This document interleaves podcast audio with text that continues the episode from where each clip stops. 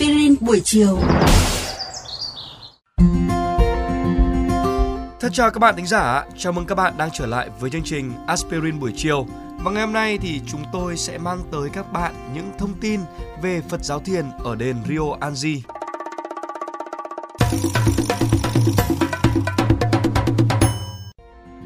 Vị và các bạn, Ryoanji là một ngôi đền nằm ở Bắc Kyoto, có mối liên hệ mật thiết với Phật giáo thiền. Nơi đây sở hữu một khu vườn lừng danh như đã có lần chúng tôi giới thiệu với quý vị và toàn bộ khu vực này được đưa vào danh sách những di tích lịch sử của Kyoto cổ đại. Dù ngôi đền có những chủ định để đại diện những hình ảnh trong tranh vẽ hay làm biểu trưng cho những khái niệm siêu hình, nhưng vẫn phải công nhận một điều, đó là sự chân phương, mộc mạc và vườn đá tối giản của ngôi đền này đã đóng một vai trò quan trọng trong nghệ thuật và kiến trúc từ thời trung đại tới ngày nay ở Nhật Bản. Những người theo Phật giáo thiền đều truy cầu sự khai sáng hoặc sự thức tỉnh bằng những phương thức tự vấn bản thân và trải nghiệm cá nhân thường ngày. Tinh túy và mỹ quan thiền hiện ra rõ ràng nhất ở vườn đá trong tổng thể kiến trúc Ryoanji. Nhưng chẳng phải trước khi đi tìm ý nghĩa thì chúng ta cần hiểu về thời đại lịch sử và các nghệ nhân đã tạo nên nó ra sao. Các học giả từng tranh luận về thời gian khai lập chính xác của khu vườn, nhưng cho đến nay thì họ đã đạt được đồng thuận, đó chính là nó được xây dựng vào thế kỷ 15, còn lối thiết kế hiện đại được khai lập trong thời kỳ Edo 1615 cho đến 1868.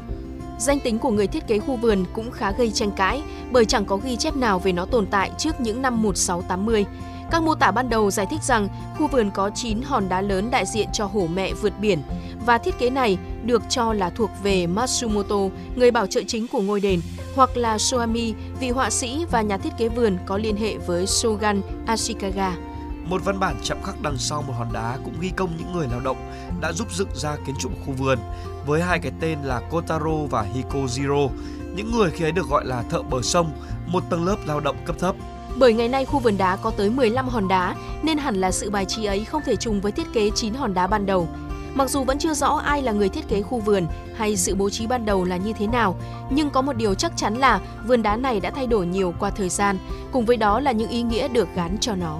Giống như mọi tác phẩm nghệ thuật thì vườn đá Rio Anji cũng nhận được nhiều lối giải thích và phương thức nghiên cứu khác nhau. Nhiều giả thuyết được đưa ra ở cả trong nước Nhật Bản lẫn trên trường quốc tế,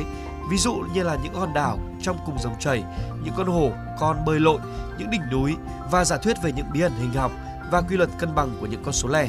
Sử gia nghiên cứu vườn Gunter Niske đã viết rằng vườn đá Ryoanshi không tượng trưng cho gì cả, hoặc nói chính xác hơn để tránh nhầm lẫn, khu vườn này không mang tính biểu trưng và cũng chẳng có giá trị sản sinh ra vẻ đẹp tự nhiên mà con người có thể tìm ra trong thế giới thực và ảo. Tôi coi nó là một sự bài trí trừu tượng các vật thể tự nhiên trong một không gian với chức năng tạo ra cảm giác thiền định. Phật giáo thiền lan truyền qua phương Tây và được các nghệ sĩ hiện đại nhìn nhận qua lăng kính của họ, mà họ lại rất thích thú với quan điểm tối giản và hình thức trừu tượng hóa của khu vườn này.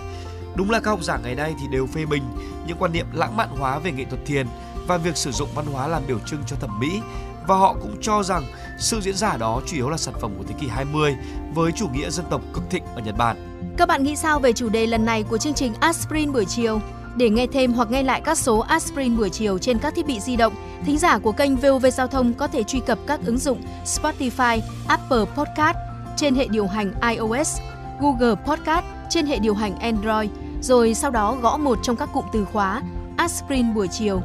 VOVGT hoặc VOV Giao thông.